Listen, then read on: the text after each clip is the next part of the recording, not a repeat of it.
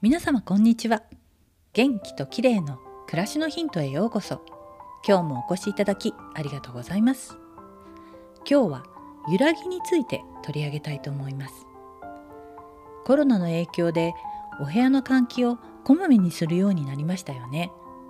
そのおかげでこれまでは窓を閉め切って一定の温度に保たれた人工的な空間で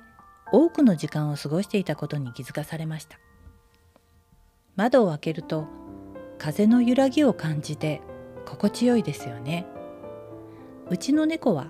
室内外で外に出られないんですが窓を開けるとくんくんと空気の流れを確認しながら窓の下にやってきて気持ちよさそうにしています。猫も揺らぎを感じているんですね。自然界にはそよ風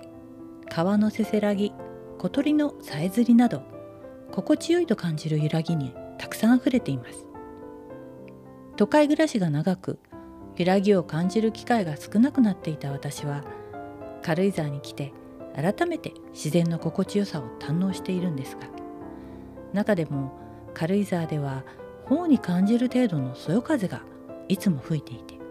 この風の揺らぎがとても心地よく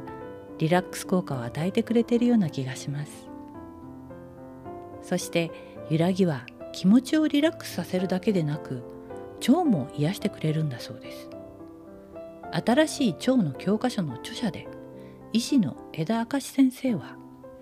都会暮らしの人に過敏性腸症候群の人が多いのは揺らぎを感じる機会が少ないからかもしれないと指摘しています。現代の人工的な生活環境は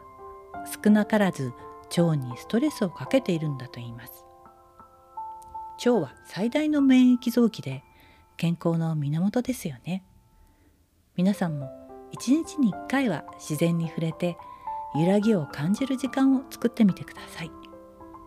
今日は腸も癒す揺らぎの効果についてでした。最後までお聞きいただきありがとうございます。またお会いしましょう。友吉ゆき子でした。